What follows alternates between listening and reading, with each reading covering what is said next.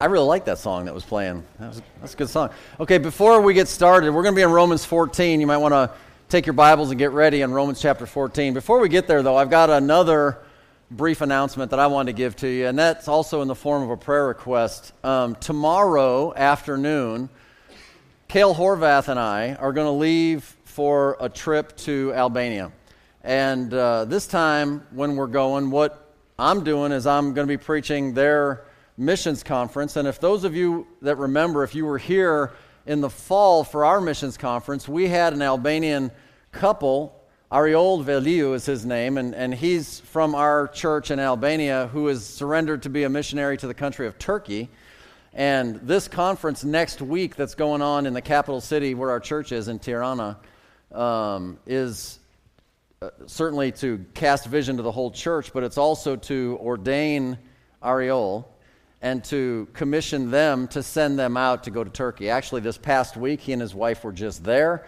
They were kind of house hunting and uh, that sort of a thing. They've got some people there that are helping them do that. As soon as the conference is over, uh, oh, and by the way, and Cale is going to represent um, how to put on evangelistic camps. Those of you may remember that last year, uh, Cale and I went and we had the opportunity, he had the opportunity to, to preach at a evangelistic camp in the country of Hungary and the things that he learned there, we want to present to the ministry in Albania. So that, and they've actually asked us if we could help them with that. So that's pretty cool. Uh, after that week's over, uh, Cale will come back, but I'm going to stay an extra week and, and escort Ariol and his wife Nevila and with some of the pastors from Albania. And we're going to go to Turkey with him again and just finalize some of the contacts with some of the local ministries and, and help get that established. So um, please do be praying for that. That is a really big deal. It is really, really important. And uh, we'll certainly give you an update when, uh, when I come back for that. So I appreciate that. Okay, well, let's uh, look into our text. We're going to be in Romans chapter 14. Like I said, I, I want to kind of set the stage for you a little bit. Um, I want to remind you of the fact that in the early church, in the first century, in the first 50 years maybe of, of the transition from the Old Testament into the New Testament, there, was, there were problems. Uh, you know, there's problems in churches today, but there were problems back then. And a lot of the problems that occurred back then, and one of which we'll see here today, um, were with people who came from a Jewish background. And if they came from a Jewish background, that meant that they had a lot of Old Testament traditions and habits that were hard for them to break away from. For example, they had dietary laws, right?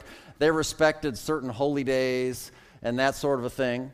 And there was a lot of new converts, obviously, that were of a Gentile background, and the Gentile background was typically considered godless or pagan. And so the dietary laws and all that was like an Old Testament baggage that was no longer necessary. They were carrying along with them. The Gentiles had none of that baggage whatsoever, but they had other pagan habits in their lives that they were struggling with. And when all these people came together in one, in this new thing, which is the church, the body of Jesus Christ, there was conflict. And there was people that were struggling with one another because I see you doing things that I don't understand and you see me doing things you don't understand. And this issue is addressed for us here in Romans chapter 14.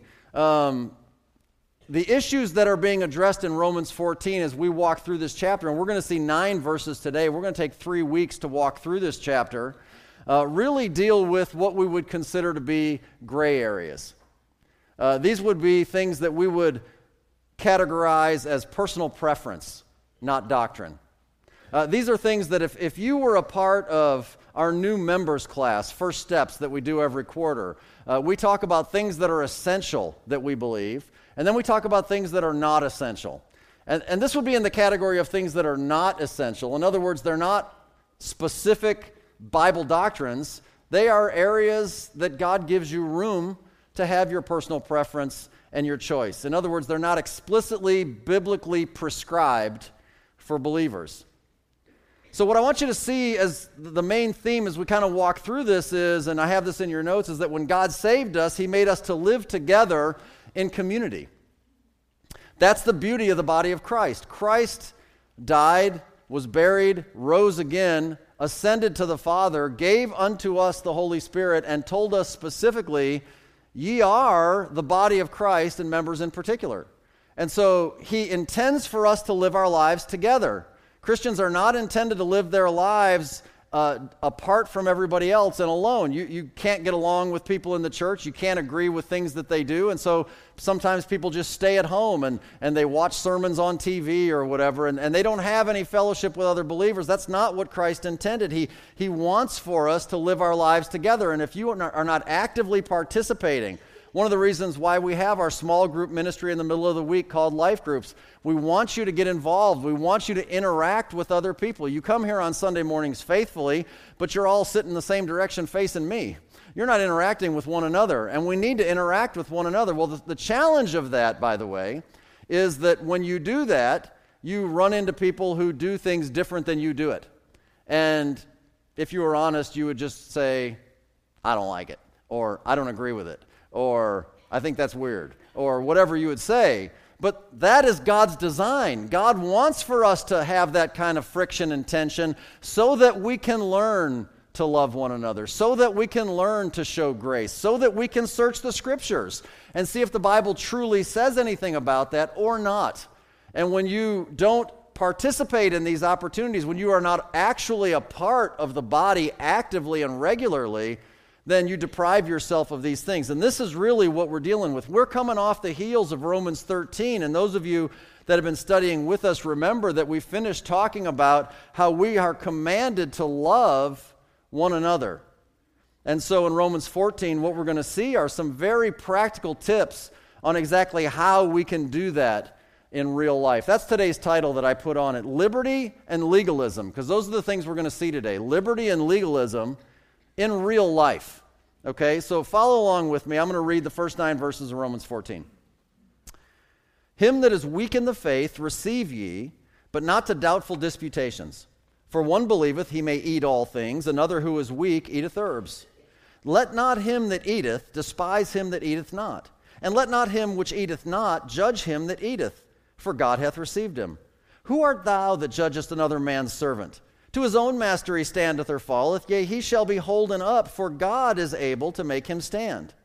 One man esteemeth one day above another, another esteemeth every day alike. Let every man be fully persuaded in his own mind. He that regardeth the day regardeth it unto the Lord, and he that regardeth not the day, to the Lord he doth not regard it.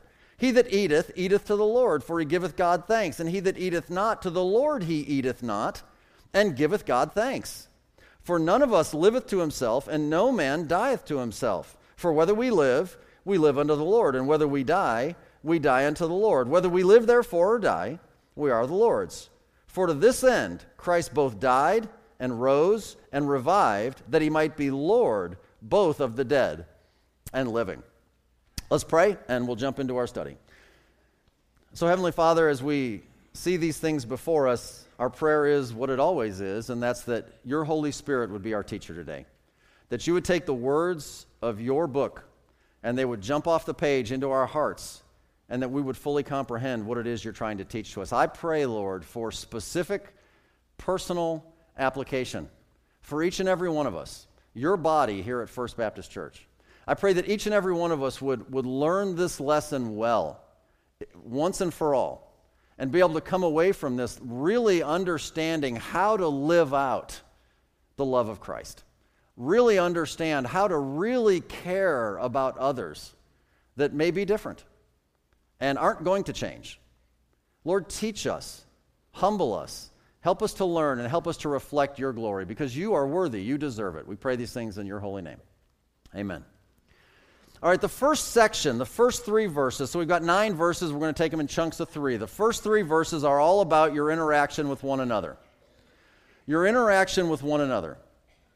And so, what we're dealing with, it comes right out of the box and says, Him that is weak in the faith, receive ye, not to doubtful disputations. We are going to be discussing then a couple of categories. The interaction is between people who are considered to be weaker in their faith and people who are considered to be stronger in their faith. And the specific issue that is being dealt with here is eating. That's interesting. Uh, we're going to see that in a little more detail. It's, it's, it's literally about eating meat. And so, what we see as we read through, um, it says, For one believeth he may eat all things, another who is weak eateth herbs. And so, certainly in the context, we see that the person who has stronger faith feels the freedom or the liberty to be able to eat anything that's put in front of him. And the weaker person is a vegetarian. Amen. That's what the Bible says. Let's pray.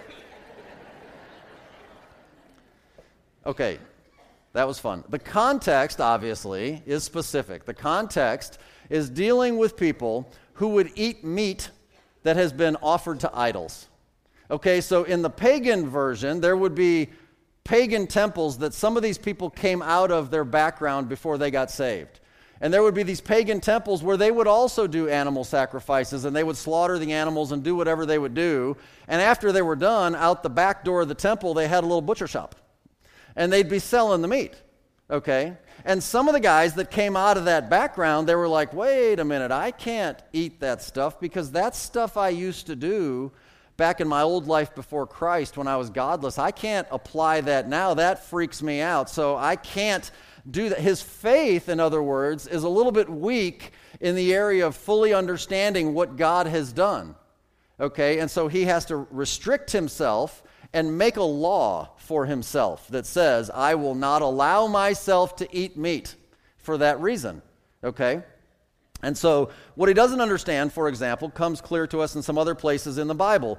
1 Corinthians chapter 8 is a great chapter on this subject. Verse number 4 says, As concerning, therefore, the eating of those things that are offered in sacrifice unto idols, we know that an idol is nothing in the world, and that there is none other God but one. So, Paul is trying to teach us, and the Corinthians specifically in that case, that food, okay, that may have been offered to some pagan god with a small g, is it's nothing because there is no such thing as some pagan god. That's just a, it's a figment of their imagination. It's a it, it's something that people do who are just running from the real God. There is only one true God. And so these guys are doing whatever they're doing with this meat. And he's like, Look, I want you to understand something that you don't need to worry about idols as though they truly exist or truly have power or truly can cause some sort of voodoo on you. Okay, he said they are nothing and there is only one God. Now, in order to really grasp that concept, you have to be stronger in your faith, right? You need to know that that truth exists, and now, therefore, you can exercise liberty. And if somebody takes a nice ribeye out of the back door of the pagan temple, you're like, thanks, and throw it on the grill. I mean, who cares? Just enjoy it. And uh, that, but that requires a little bit of stronger faith. If your faith is weaker, okay, then that's going to bother your conscience.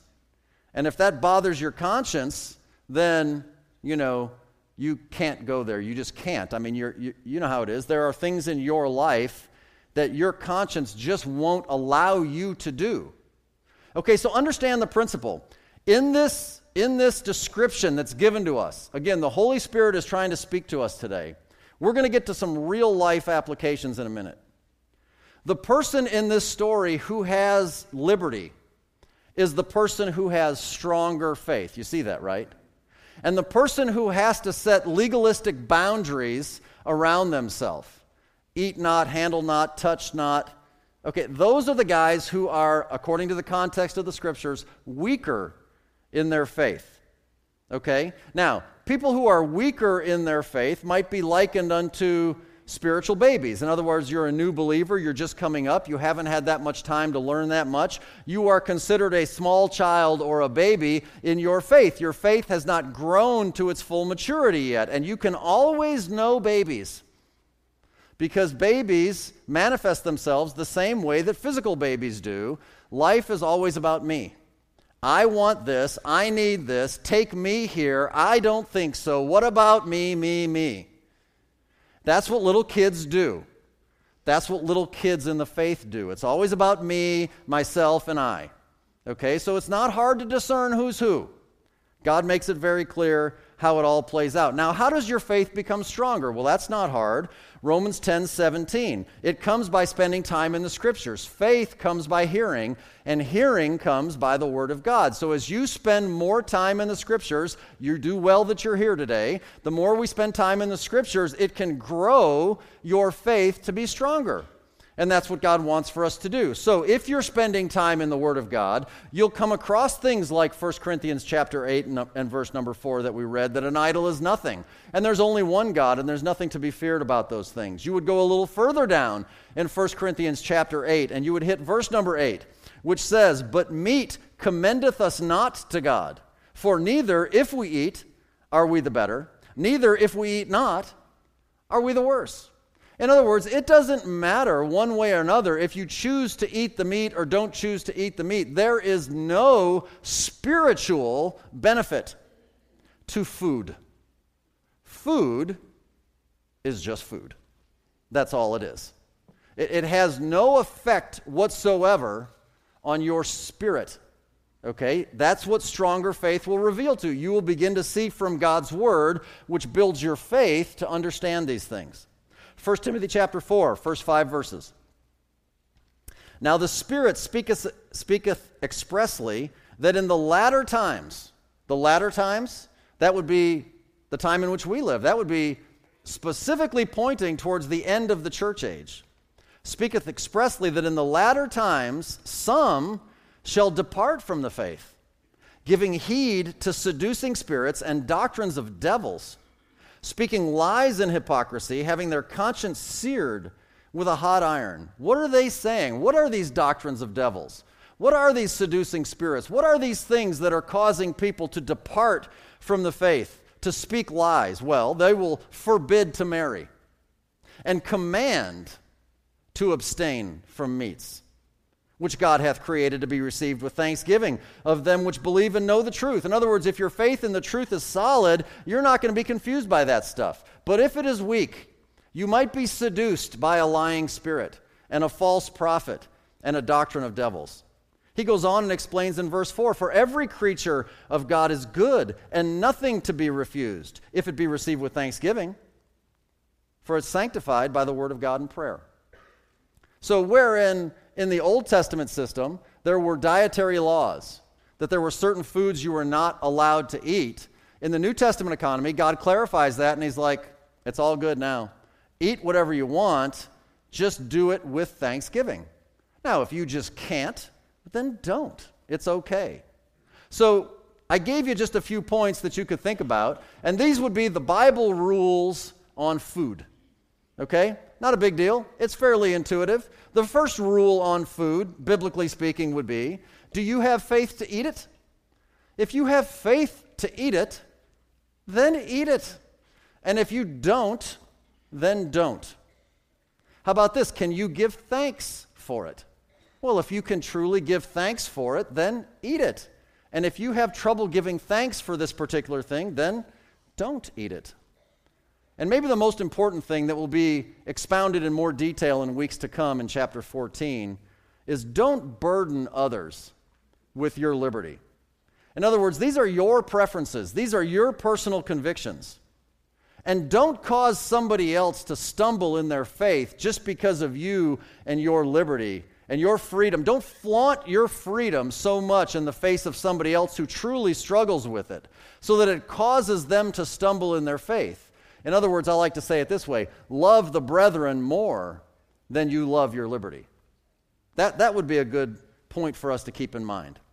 Okay, so regardless of those things, okay, what we're really trying to learn is how to interact with each other as Christians. So if we go back to Romans chapter 14, the first way to interact with one another is to receive them. To receive them. That's what it says in verse number one. Him that is weak in the faith, receive ye but then it goes on, it says, but not to doubtful disputations. So, in other words, this is written to those who are considered the stronger. If you are in the category of the stronger and you have liberty to do some things, then receive those that maybe don't necessarily have that liberty yet. But don't do it to the point where you're ultimately going to argue, not to doubtful disputations, not that you are going to ca- have doubts in your mind about the validity or the sincerity or their walk with the Lord. Just receive them. Verse 3 says, God has received them, so you should receive them too. Just be willing to accept them for who they are, right where they are. Jesus did that for you. Aren't you thankful for that? Shouldn't you do that for one another? Of course you should. That's what he expects from stronger believers. Receive them. Well, the other thing is to love them. To love them. And now it goes on in verse number three, and it starts off by talking about those who are the stronger. And it says, Let not him that eateth, that's the stronger guy, right? Despise him that eateth not. So don't despise the guy who has to have some rules in his life. In other words, don't look down your nose at him because he hasn't figured out what you have figured out. Don't despise him. You have your liberty. Don't look down your nose at the guy who is a vegetarian. And don't judge. Now, this one's written to the weaker, the second half of verse number three. And let him which eateth not, that's the weaker one, judge him that eateth. Don't judge. In other words, you need to have rules in your life. You need to have some regulations. You need to have some things that are boundaries for you to keep you in the zone where your conscience is clear. That's fine. But don't just draw conclusions about the other guys whose boundaries are a little different than your boundaries. And again, we are talking about gray areas. We are talking about areas where the scripture does not specifically say you must do this. And in this area, it does not specifically say you must do this. God has given you the freedom to eat whatever you want, okay? And so that's how we should treat each other to receive them and to love them. Colossians chapter 2, verses 16 and 17 starts off by saying, Let no man therefore judge you in meat or in drink. Okay, so people are going to judge you. But let no man therefore judge you literally just means, hey, don't let it bother you. Don't take it too seriously. Don't get freaked out about it. If they're going to judge you, just kind of let it roll off, you know, water off a duck's back kind of thing. Just let it go. It's okay. Don't, don't worry about that stuff. That stuff has a place, and that place is for a different time, okay? But don't worry about it today. You are free, okay? There is no legitimate base for such judgment. So don't, don't let it bother you. Okay, so what I want to do now is, is because really, I don't, you know, look, we joke around about vegetarians or whatever you want, but I don't think there's a lot of us in this room today really worried about meat coming from the pagan temple meat market. I mean, really. And I titled this message Liberty and Legalism in Real Life because I want us to deal with what I consider to be the broader topic. And the broader topic is health. Okay? Now, certainly, um, we could talk about health and fitness. And, and without question, um, I mean, really, honestly, all joking aside, who in this room would argue and say health and fitness is not important? I mean, who would really say that uh, all that eating right and exercising stuff, uh, that's evil? Nobody's going to say that. Of course not. That's ridiculous. I mean, shouldn't we all want to live longer and be healthy the entire time? Of course we would want to do that. You, do you realize that, and I just guessed, I mean, I just, I just picked 90%, easily 90% of all the prayer requests that are shared in a church, any church, are health related? Do you realize that the vast majority of you, and many of you faithfully fill out prayer requests every week, and we are thankful. We pray for them. Overwhelming majority are for people who are sick. Doesn't it make sense that we would want to be healthy? Doesn't it make sense? Isn't it? Look, the guy, those of us who are not in great shape want to be. Those of us who don't eat right keep saying we should start. Those of us who don't exercise the way we should always say that tomorrow I'm going to start doing it. We know it's a good idea, right? And those of you that do it like to remind us. But, like anything, you can take anything too far, can't you? You can take anything too far. Let me ask you something. And just think, don't say nothing.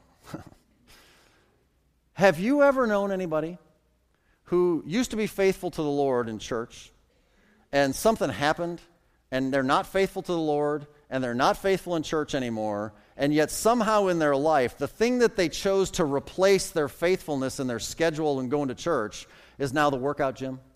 Have you ever known people like that? In other words, that's kind of their new church. I've known people like that.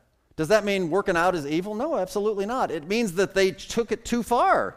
It means that they decided they're going to forsake their spiritual health and put an, an, an unbalanced emphasis on their physical health. Okay? So that's an interesting thing. Um, what they'll do is, and, he, and here's, here's what they do. I got a verse for you 1 Corinthians 13, two verses, 16 and 17. This becomes their life verse. Okay, so, so the workout crazy guys love this verse. I'm just here to tell you. 1 Corinthians 3 16, 17. Know ye not that you're the temple of God, and that the Spirit of God dwelleth in you? Here it comes. If any man defile the temple of God, him shall God destroy. For the temple of God is holy, which temple ye are. So, if you don't eat right and exercise regularly, you're defiling the temple of God. I mean, that's the way it goes. Anybody ever heard that before? Just nod your head. You don't have to say nothing. It's okay. Okay. All right, all right good. Okay, so there's a lot of ways that this plays out. And because I'm a nice guy, I made a list. You ready? Okay, so I mentioned the Old Testament dietary laws. Well, there's a group that's active today. They're called the Seventh day Adventists. They still believe that you need to keep the Old Testament dietary laws, and they teach that as a doctrine. Now, by the way, for the, for the sake of being clear, if you do a statistical analysis on the health and life expectancy of a faithful Seventh day Adventist, they live longer than the average population because they follow that. Well, good for them. But they teach it as a doctrine, and that's a problem. Uh, in the old days, okay, you used to hear more about this, seems like. But, you know, it was always about, you know, smoking and drinking and chewing tobacco and, and all that kind of stuff. But the guys that would emphasize the smoking and the drinking and the chewing tobacco never seemed to get around to talking about Coca Cola and ice cream and hot dogs. I mean, if we're going to defile the temple, I mean, there's a lot of ways to defile the temple, right? I mean, if that's going to be your basis. And so what you would have is, is that you would have some 400 pound preacher preaching against smoking, right? And they still are out there. And you, and, you, and you begin to wonder, you're like, okay, well, what exactly is your basis? Well, it's not healthy, it's gross. Well, you know, there's a lot of things that aren't healthy and gross, dude.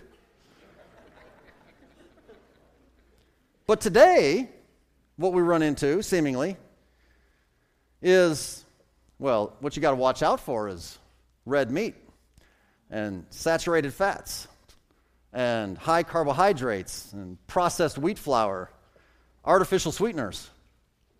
I mean, if it's not gluten free, organic, free range, whole foods, then you're just not a good steward of the temple. Right? Sounds spiritual, doesn't it? I mean, it sounds really good. Okay, look. Just take a step back, breathe deep. Honestly, is it not a good idea to not smoke and drink and chew tobacco and eat junky food and never take? Of course, that's not a good idea.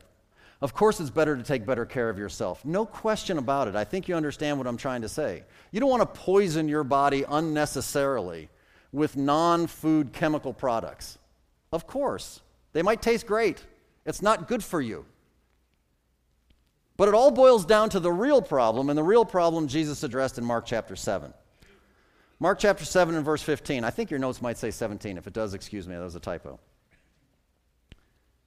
It says, There is nothing from without a man that entering into him can defile him. But the things which come out of him, those are the things that defile the man. Jump down to verse 19 because it entereth not into his heart, but into the belly, and goeth out into the draught, purging all meats. And he said, That which cometh out of the man, that defileth the man. For from within, out of the heart of men, proceed evil thoughts, adulteries, fornications, murders, thefts, covetousness, wickedness, deceit, lasciviousness, an evil eye, blasphemy, pride, foolishness. All these evil things come from within and defile the man. That's the Word of God on this subject. That's the Word of God on all of the issues that deal with. Listen, you want to eat potato chips and watch Biggest Loser? I, I've done that. I've done that. That's up to you, man. You want to work out and, you know, just eat celery and make fun of us? Okay. But let's not teach it like it's Bible doctrine. I mean, really.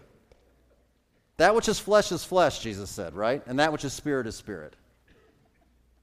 Okay, so the final word, okay, you're, man, about time. Final word on this subject 1 Timothy 4, verse 7 and 8. This is really important. I know that this is a familiar couple of verses for many of you. Please see them with fresh eyes. But refuse profane and old wives' fables, and exercise thyself rather unto godliness. For bodily exercise profiteth little, but godliness is profitable unto all things, having the promise of the life that now is and of that which is to come. So clearly, the Bible never commands us any particular diet. You have the freedom, you have the liberty to develop your own lifestyle choices. What God wants you to do is to receive and love one another. That's what He wants you to do. You have your convictions. Great. That's awesome. You have your preferences. You have your choices, and you have them for a good reason. And that is fine. Don't despise your brother. Don't judge your brother. Because I'm going to tell you something. Regardless whether or not you're fortunate enough to live a long, healthy physical life, and you push 100 years on this planet, or whether your life is the national average, about 75, or whether for some reason your life is cut short when you're still in your prime, or tragically as a child, whether any of those things happen to you physically, what really matters way, way, way, way, way, way, way more is that you have eternity in heaven. And that whether you live 20 or whether you live 50 or whether you live 80 or whether you live 120 years on this planet, I mean, it's just like a breath and it's gone. And compared to the endless millions of lives we get to live with Christ in, in bliss and harmony and, and love and perfection, it, whatever. It, kind of doesn't matter. It kind of doesn't matter. Bodily exercise is a wonderful thing. It, it is, and it profits. But you can't, you can't make it spiritual. You can't do it. That's what they're trying to say. Okay? Because godliness, interestingly enough, according to verse 8, is profitable into all things. Oh, it'll profit your life today if you live a godly life. Oh, oh, by the way, it'll carry over into eternity, which is something to think about. Okay, Second point, verses 4 through 6. We dealt with the interaction with one another, now it's the interaction with the Lord. We're kind of continuing talking about with one another as well, but it kind of changes the focus a little bit. And the focus now shifts to each man's service to his Lord. And the issue that's being dealt with is esteeming one day over another. In other words, is a certain day considered holy? Is one day more holy than another day? Again, the Seventh day Adventists are getting nervous. Uh, they believe that the Old Testament Saturday Sabbath is a command given for all time. And so they will command that you take Saturdays off and that you have to absolutely stay home and do no work and all that kind of stuff. That's what they teach. Now, if you would just happen to look with me, if you go back to Romans 13, you were with us last week, in verse number 9, verses 8 and 9, it says that loving one another fulfills the law. And in verse 9, it starts to give a list. And it says, You should not commit adultery, or kill, or steal, or bear false witness, or covet. Then it says, if there's any other commandment, it's basically wrapped up in this idea loving your neighbor as yourself. Anywhere in the New Testament that there are lists given from the Ten Commandments of the Old Testament in Exodus 20, only nine of them are repeated in the New Testament. You know which one is oddly missing from every single list? It's the Sabbath. It's the Sabbath. And so what you find is all of the nine of the other ten Nine of them are repeated in the New Testament and clearly, therefore, expected to be followed, but not the Sabbath. That's esteeming a day. Okay? Okay, so in this discussion, really, the real issue deals with letting others serve the Lord without having to consult you on it. How about that? Okay, so we could talk about the days, okay, and how people make mistakes, but, but really the issue is somebody wants to esteem a day and somebody doesn't want to esteem a day. And just like the food, it's like, yeah, whatever. I mean, it's not a law anymore, so do whatever you want, man. Live it up. You want to go to church on Saturday? You know, go for it. I mean, really, who cares? It doesn't really matter. The idea is, I don't require that you run it past me first. You know what I mean? That's the problem that people have today. And by the way, it is a real problem. I mean, people are funny about this stuff.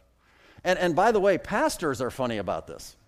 I mean, I've known guys that run their churches, and, and seriously, you, you need to be thankful. We don't do this here. People run their churches, and the pastors need to know what you're doing and where you're doing it and why you're doing it, and they better sign off on it or you're not right with God. I mean, I had a dear friend who used to do that, and he ran his church that way until eventually he lost his church. I mean, you just got to be careful about that kind of stuff. The Holy Spirit is alive and well and fully capable of doing his own job without your help, right? I mean, we need to remember that. I know, I know it's tempting. I know you want to just jump in there and say, hey, HS, I got this one. You know, no, listen, he can do it, and it's none of our job, it's none of our business. It says in verse number four, to his own master he stands or falls. Listen, I, I don't want you to misunderstand me. I care about what you all do. I care about choices you make. It bothers me when I see people regularly and repetitively make poor choices. But I, I promise you, this is part of my charm. I can use this word because I have the microphone. I, I, I, don't worry. I don't worry about whether you leave here today and do what God said for you to do. I don't worry about it. I'm concerned. I, I want you to, but I don't worry about it. Because at the end of the day, you're going to answer to God for it. At the end of the day, you serve the Lord Christ, not Jeff Bartell. You have your relationship with God, and as long as I have communicated to you the truth in love, you are now informed. You are now responsible. You are now accountable. And if you walk out of here and do nothing, I will treat you well. I will be kind to you. I will love you in every way I know how to love you. I may know that you're not willing to do stuff, and it may bother me internally, but I will not hunt you down. I will not call you in the carpet and say, Why aren't you doing what I think you need to be doing? Listen, that's just wrong. And that's what he's trying to address in this issue. That's what we need to understand. So, like I said, if a guy wants to go to church on a different day, that's fine. You want to play golf on Sunday, you know, and go to some church that meets on Tuesday, I don't care. I mean, that's your choice. Now, we as a church meet on Sundays, and there's reasons why we do that. It's fine. But I'm just saying, you don't need to bother yourself with somebody else's choice, right? I mean, can we agree to that? Here, here's some amens. All right, good for you. All right, so here's where we're going. This is important because we're going to get to verse number five. Personal convictions are valid. God said your personal convictions are valid. Verse 5 Let every man be fully persuaded in his own mind. You see that? Let every man be fully. Per- in other words, you want to eat or you don't want to eat, just be fully persuaded. You want to esteem a day or not esteem a day, just be fully persuaded, right? Now, let every man be fully persuaded in his own mind. Please, I got to remind you, I just got to do it. We are talking about gray areas. We are talking about things that are personal preference. We are not talking about clear Bible doctrine that somebody says, I don't like that. And I am fully persuaded that I don't like what God says. And therefore, because of verse number five, I have the right to say no thank you. No, that is not what we're talking about. We are not talking about you being able to go off on your personal sin and be able to do what you want just because you say, Well, I've got the freedom to do what I want. That's what they said. No, we're talking about gray areas. We're talking about areas where God gives no specific command, therefore, you have liberty. Are, are, are we together on this one? Very clear. That's important. We'll go back to Colossians 2 16 and 17. It was on the screen earlier. Let no man therefore judge you. We saw the meat and the drink. It goes on and it says, or in respect of an holy day, or of the new moons, or of the Sabbath days, which are a shadow of things to come, but the body is of Christ. So the Seventh day Adventists have the Saturday Sabbath. But today, 20, 30 years ago, as I was coming up, very prevalent. Christians, Baptist churches, wherever, we have our own Sabbath. We have a Sunday Sabbath. I mean, there's people who will say, well, you know, in the Old Testament it was Saturday, but in the New Testament it's Sunday. So on Sunday, if, you know, if you're out cutting your grass on Sunday afternoon, I mean, you're in sin. You're to do no work on the Sabbath. You think I'm kidding? People believe that. I mean, they, they believe it strong. They think that it's wrong. I mean, if you, you shouldn't work on a Sunday, you have to rest. You shouldn't travel on a Sunday. By the way, if they're going to do all that, you also shouldn't cook on a Sunday.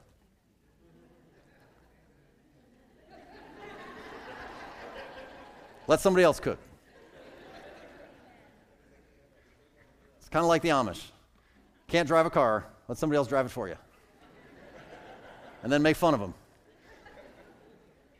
Lest I digress. Okay, so some people some people think that Sunday is the Lord's day, right? You think Sunday is the Lord's day? Not in the Bible, it's not. In the Bible, the Lord's day is the day of the Lord. The day of the Lord is the 1,000 year millennial reign of Jesus Christ ruling from the throne in Jerusalem for a thousand years on planet Earth after he judges sin in Armageddon. That's the Lord's day. Sunday's not the Lord's day any more than this is the Lord's house. Okay, it's just a day. Um, what about Christmas? Isn't that a special one? Well, if you have faith and understand the scriptures, then you'll understand that there's really nothing special about Christmas. I can't believe it. well, listen, man, Christmas is not Jesus' birthday. I hate to burst a bubble, but Jesus, there's no way Jesus was born in December.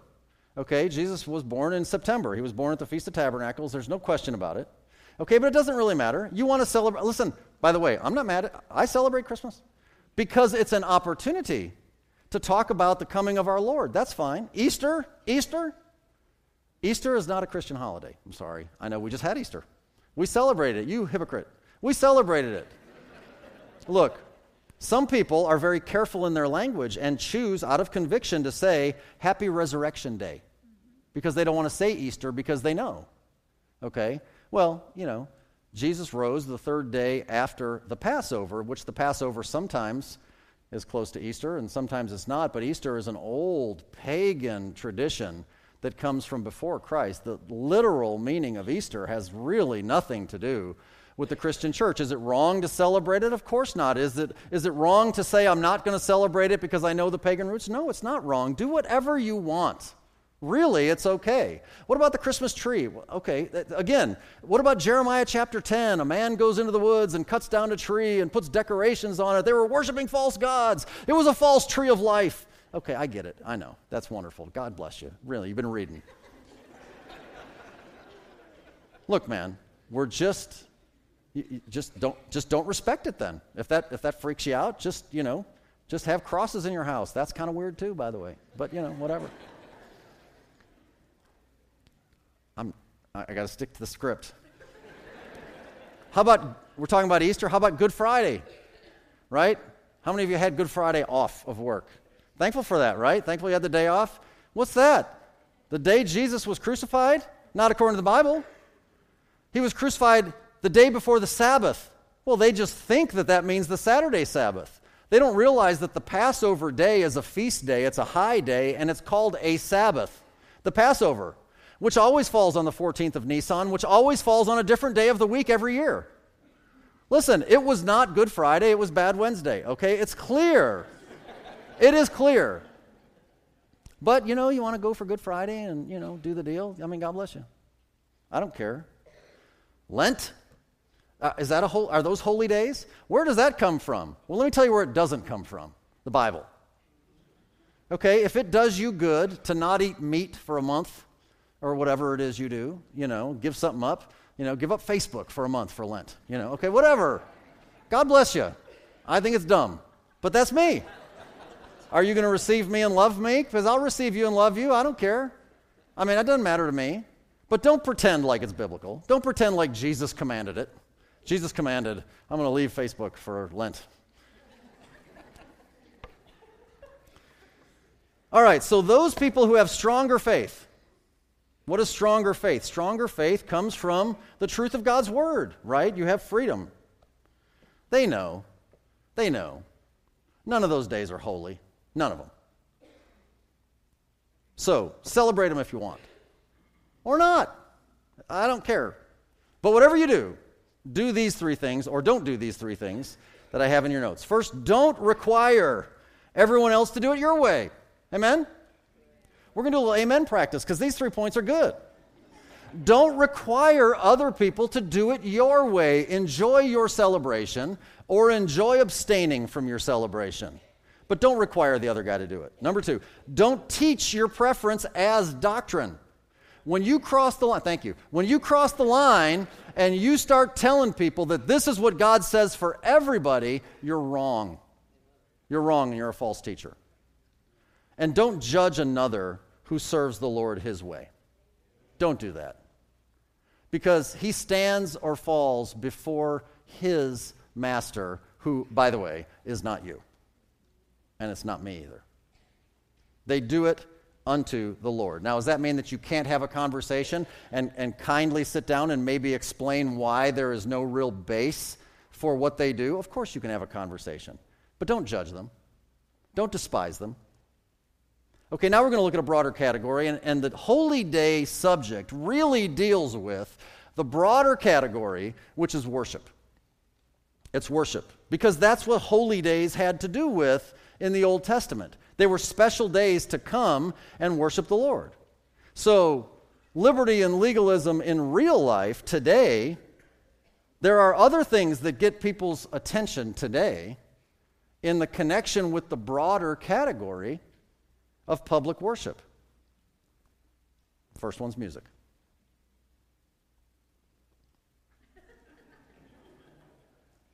So, styles, speed, beat, tempo, volume, key are not holy or unholy. It's just music. I mean, we're going to get to it all, guys. We'll get, we're going to get to loud music, skinny jeans, and tattoos by the time we're done. We're going to get it all.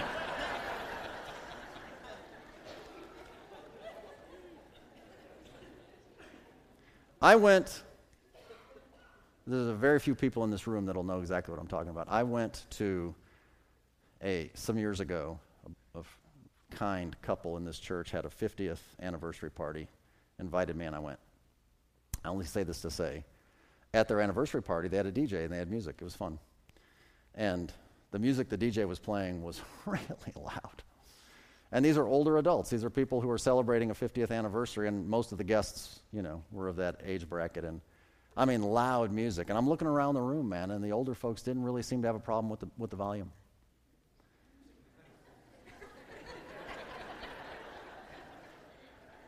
and I leaned over to one of the brothers, and I said, you know, I, I just don't want to ever hear anything about the volume of our music in church anymore.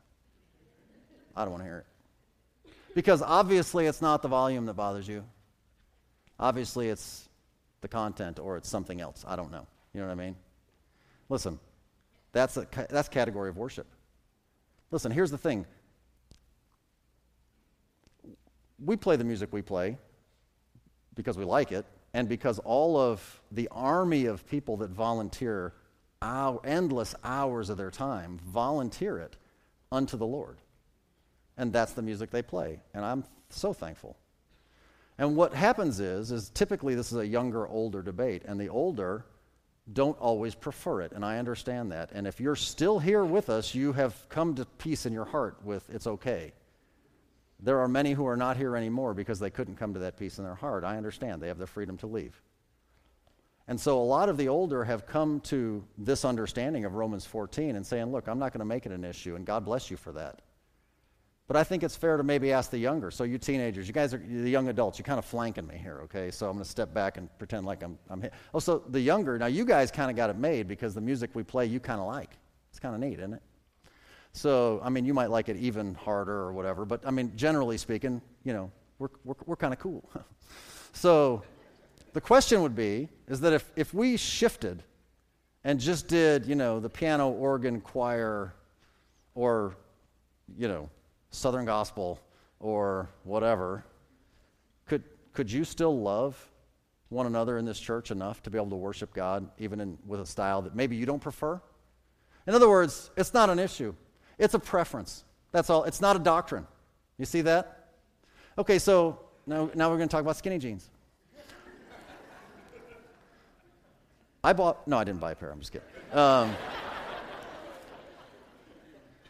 I, I mean, you know, dress codes are things that people work their way into worship, and, and there for years have been, and there's still churches that are just so dogmatically legalistic about what you wear that if you don't dress properly, I mean, they'll say the church is God's temple, and you defile the temple by coming in here with blue jeans or shorts or flip flops or whatever. And, uh, you know, there's a, I know, you go in Deuteronomy 22, and woman shouldn't wear a thing that pertains to a man, and a man shouldn't wear a thing that pertains. I get it. I know. We're going to, we'll look at it. Don't worry about it. They, they never, they only want to read that verse. They don't want to read the ones before it and the ones after it. I get it. Back in those days, by the way, women wore skirts. Just saying. Think about that for a minute. So here's the deal.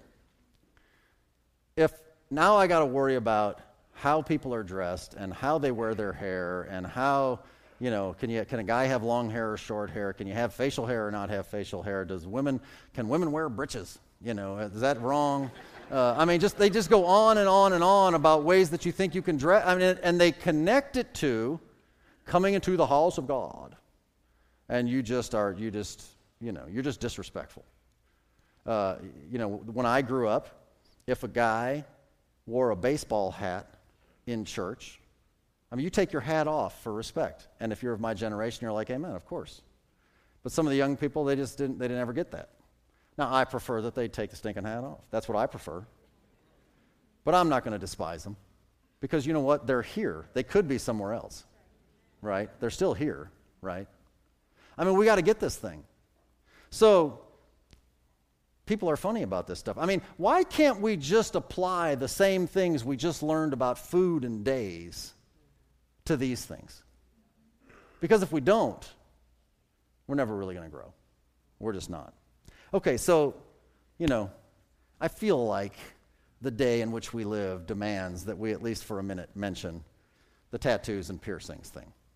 Okay, so just for those of you to make you feel better, here's the verse. If you didn't know where it was, here it is. It's Leviticus 19:28. You ready? Shazam. Okay. Don't make any cuttings in your flesh and don't put any marks on your body. And the people 50 and above said, All right. There's your verse, man. You need your verse. I'm here for you. Okay, when God wrote that in the law to the Jews, that's because a lot of the things that were associated with people who did those things truly were associated with pagan, demonic type principles. I get that, I truly do. Um, but, but, if we're going to be biblical, if we're going to have strong faith, if we're going to be right, there's a lot of things mentioned in Leviticus 19. And once again, I made you a list also mentioned in Leviticus 19 is the Saturday Sabbath that you must keep. There are animal sacrifices that you must bring. If a person is caught as a fornicator, they would be beaten and scourged. Long hair and beards were required for all men. You were required to take foreigners into your house. You're not allowed to mix your cattle in the field with other animals. You were not allowed to plant different seeds in your garden. You were not allowed to have clothing of mixed fabrics. You were not allowed to harvest all of your land. You had to leave part of your crops unharvested for the poor. That was, the, that was God's welfare program. The poor could work and pick up the gleanings out of your field. And you were not allowed to marry a divorced or a widowed woman. You were only allowed to marry a virgin.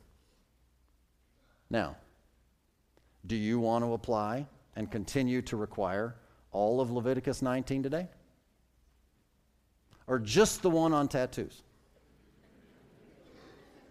Well, a lot of people would say just the one on tattoos. Listen, I have my preferences. I do. And, and, let me just tell you something God is so good to all of us. I mean, think about it truly. He's so good to all of us. What I'm going to say might make you laugh. I think it's kind of funny, but it's, it's very true.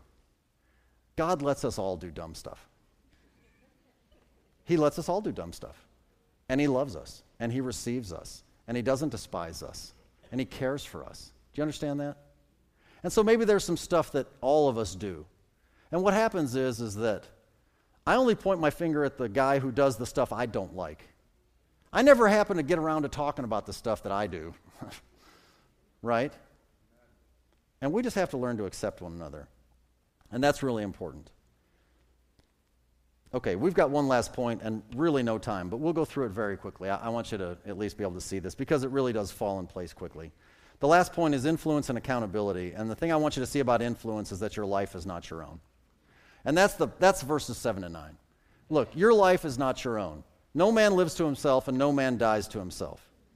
There was an English poet back in the 17th century named John Donne, and he said, No man's an island unto himself. That's very true. Okay, so if you are, just know this, if you are a weak, legalistic, judgmental Christian, just know that others are watching you. Just know that your kids and grandkids are watching you. And if you have liberty and you look down your nose at others that maybe don't understand or haven't risen to your level yet, just know that others are watching you. You cannot do that in a bubble. Romans 13, 8 says, Owe no man anything but to love one another. That's what we're supposed to do. So here are some tips for positive influence on others show grace with truth. That's Jesus Christ, full of grace and truth. And then the next one is some truth is God's truth, and some truth is your truth. Right? In other words, there are things that God says that are clear, there are other things that are just your preference. Don't confuse them. And lastly, understand that people who teach their preferences as God's truth, expecting you to do exactly what they do, are weak in their faith. But you still need to receive them. You still need to receive them because God does. Just like all of us who are mature adults would welcome a little child that would come to us and be willing to play with us, even though they had some crazy ideas. Little kids come and they have crazy ideas, we think it's cute. We get in church and little kids in the faith have crazy ideas and we despise them. We despise them. And that's just wrong. The accountability portion is that your life is the Lord's, verses 8 and 9. In fact, verse 9 For to this end Christ both died and rose and revived, that he might be Lord both of the dead and the living. Listen, Jesus Christ gave his life, he died and he rose again. We're going to celebrate that in the Lord's Supper this evening at 6:30. And he did that so that he would be able to be Lord of everybody, right?